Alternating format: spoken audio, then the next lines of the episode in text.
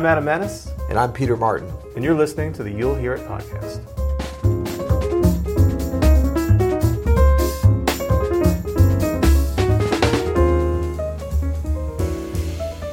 Today we're going to talk about how to direct a band of inexperienced players. Do I have to go to like uh, conducting school for this, that kind of direction, or what are you talking about? Oh yeah, I'm definitely going to recommend you go to conducting school. I actually need to, man. Have you ever tried to conduct? It's it's way harder than it looks. Well, that could be number one for us. You know, do not start waving your arms around in front of a bunch of inexperienced players if you don't know what you're doing. Okay, that's number one.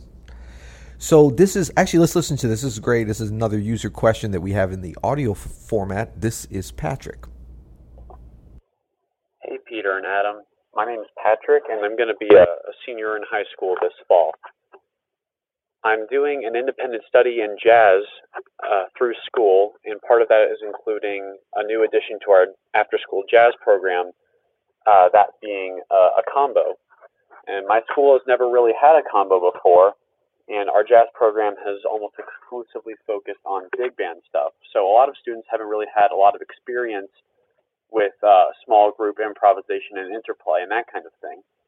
I'm really excited about directing this group and playing guitar in it, and I was wondering if you guys might have uh, some tips for directing a band or how to teach improvisation to some people that may not really be familiar with the idea, um, and just general stuff like that.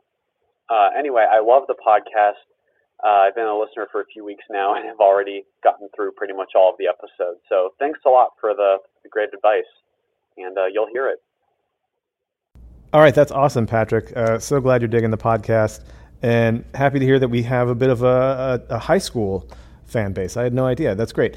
Um, so I don't know, man. Like, you know, it sounds like this is kind of a two-headed question, right? About one is about sort of how to lead a band and how to successfully kind of uh, set up a a, a band and, and maybe a set, and then the other is to how to um, engage and maybe help more inexperienced musicians get better. I think that's what he's saying, right? Right. Yeah, and I think with the yeah, and also about how to teach improv, which is Right. like the hardest thing to teach. Yeah, so that's a- we that's a big one. End with that one. yeah, yeah, yeah. But I would say that in general, you know, if you want to to really direct, I, I'm of the school that you should be as clear as possible with your musicians. You know, have an idea before going into the class or going into the rehearsal what tunes you want to play. Make sure you have recordings for them so that they're on the same page with you. Don't just throw a lead sheet in front of them and say, you know, we're going to try this, and, and you've never heard this or have any context for this, but we're just going to play it. Make sure that they have audio examples, maybe a couple different ones, so that they get a rounded experience of the tune. Make sure that if they read music and you want them to read music, they have charts. Um, you know, I did a summer jazz camp here in St. Louis at Webster Groves High School last for the last two years, and for some reason I get I get put with the middle school group, and I love it. And one of the things that I always do is we do one blues tune off a chart. We don't even start with a chart. We learn, you know, um, what is that? Now is the time. Yep. You know, and I just play it for them, and they learn it by ear, and then we play it by ear, and we talk about the chord changes a little bit, but there's not a, a lick of sheet music. That's another. Um, that's kind of a two-headed approach too, because you can lead your band that way. You can set up your your uh, ensemble and your set, but you could also kind of begin to teach them about improvisation by ear. Yeah, and I think that learning the melodies by ear once that can really empower a young player or an inexperienced player and be a great uh, entree into improvising. Because most you know high school age uh, players are very intimidated like we all were Yeah. about improvising because it's like what do i play? And even if you can figure out what to play it's not going to sound good. And you know that because you've got ears. So um, you know it's it's a it's a diff- one of the most difficult things when you're learning any kind of music uh, that's written and, and and good. Once you get to the point where you can play even about a third of it, you it starts to sound kind of good. Whereas with improvisation, man, it can take months, if not even years, to start to sound good, and that's why so many people quit doing it. You know. But I think that you know playing by ear that starts to open up your ears to the point where you might do that. And I would just say in general, a nice little trick to directing or leading a band um, is to as much as possible lead your your, your players, your your followers um, to a place where the music is teaching them, so that you're not having to to direct them. So in this case, you know having some great music, some recordings, having them play by ear because the music is where it's at. Like if it's all about you as the leader, the conductor, and I think great conductors do this.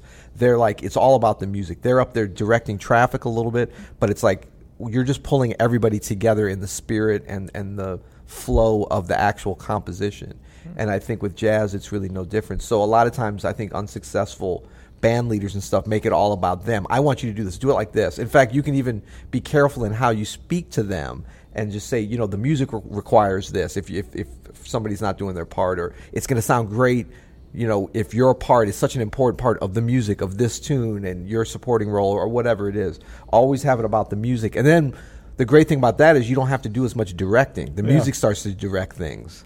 Yeah, that's a great point. And you know, when you have these recordings of whatever you're going to play, I think maybe a good uh, exercise to do would be to listen and then to kind of talk about what you heard afterwards and start defining everybody's roles for them, right? So if um, you know if the bass player doesn't know exactly what they're supposed to do, say, well, what was the bass player doing? Oh, they were walking in you know four four four quarter notes a measure. That's what I'll do. You know? right. and, and, then you again you don't have to do as much directing. You're yep. just letting them figure out what the music requires. And then for a little, just one more kind of uh, very technical thing. If you do a blues, which I think you should do a blues because it's like the the form that's most ingrained in all humans right yeah. now. Um, then you can kind of get into like one scale that maybe everybody can try improvise uh, improvising on you know, the blues scale comes oh, to mind. I was going to say, how about the blues scale? That'll fit nicely. Works well over the blues and and other things. And they should probably take all. They change the blues scale for every chord, right? We love doing that. Oh yeah, definitely. yeah. No, when it goes to the four, definitely change the. Blue, No, don't do that. Don't do that at all. Yeah. Well, I think that's you know, that's a great thing to do, and it and it kind of flows into what I would say is going to be an important challenge for you, Patrick. Is that in leading anything, it's not as much about, um, you know, well, I'm going to kind of contradict myself. I just said it's all about the music, but it, it's it's important to have the music lead things as far as that'll that'll take the pressure off of you as saying do it like this when you connect it with the music because the music will start to teach them and then you don't have to teach them everything. But I would say just in terms of leading them, their inexperience, especially on your question about the improv um, it's such a tough thing to do that you have a big part of your job is just going to be to make everybody comfortable because anybody and the younger you are the worse it is i mean you just don't have confidence in something that you can't do so you have to look at whatever players you get in your after school program the talent level the ability level, the technical agility that they have, it is what it is. I mean, you can tell them, you guys suck, go home and practice, but it's going to, you don't have time for that. You have to take them where they are. So then, you know, as the leader, you have to say, okay, how can I best make this ensemble how can i bring out the best in everyone? And i think a big part of that even before you get to this is the blue scale is just making them comfortable making them feel like they're in a safe place and trying to get them to a place of playing music as quickly as possible that at least sounds acceptable. Because then it starts to get fun you know? That's right. I mean it's like if you're trying to you know you got a bunch of kids and you want to teach them baseball and maybe some of them are athletic and some of them aren't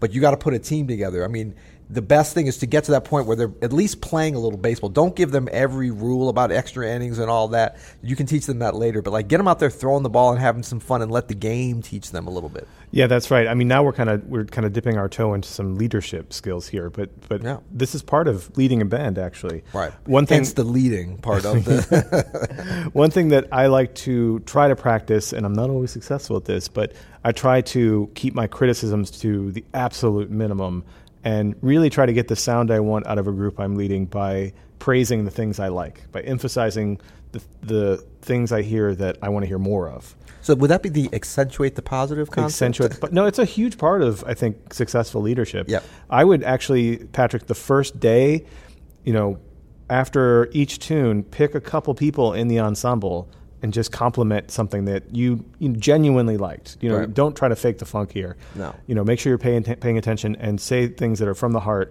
Um, but people will open up and play a lot better mm-hmm. when they feel that they're being heard and that they're being encouraged, yep. as opposed to you suck. Stop doing that. That right. that almost never works. That's just going to create a bad. That's vibe. the old browbeat and berate, BB, double B concept of yeah, leadership. This isn't the Buddy Rich Orchestra. Well, yeah, and I mean, I think that that that kind of berating and stuff, if it works at all, only works with very high level, Yeah. experienced older players that can take it, kind of thing, Exactly. you know? People- and maybe even deserve it. Old road dogs who have been around the, the block Gristled. times. Yeah, that's right. Put down that bottle of whiskey and get your th- beep together. Yeah, you know? chances are those guys were all drunk anyway. so. right, right. Um, but yeah, we, well, we hope that these um, little tips help. I think that uh, for sure the the you know empowering the players, let them learn from the music, really giving them the confidence. Those are going to be the most important things. I you know I know you're probably thinking more along like what charts to do, and I mean you'll be able to figure that out. But make them as comfortable as possible. Give them a little thing. I think Adam, your idea from the beginning about the blues is the biggest repertoire um, positive decision that you can make because it ties in with something that could actually be learned to be played by ear by even a lower skilled player, beginner level, and is you know in terms of learning one scale, yeah, it's a challenge, but it's one scale that you can use over that whole form that they probably know already. Can get them into a little bit of improv. I mean, it's probably going to be, but that's okay. I mean, that's better than what it could be. That's right. And, uh, you know, Patrick, if you're having any other problems, You'll hear it.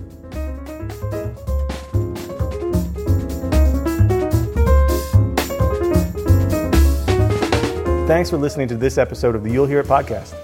You can go to you'llhearit.com to get more information, submit a question, or just say hello. Wait, you can do that? Absolutely. All right. And if you like what you heard, please leave a review and a rating below. Thanks.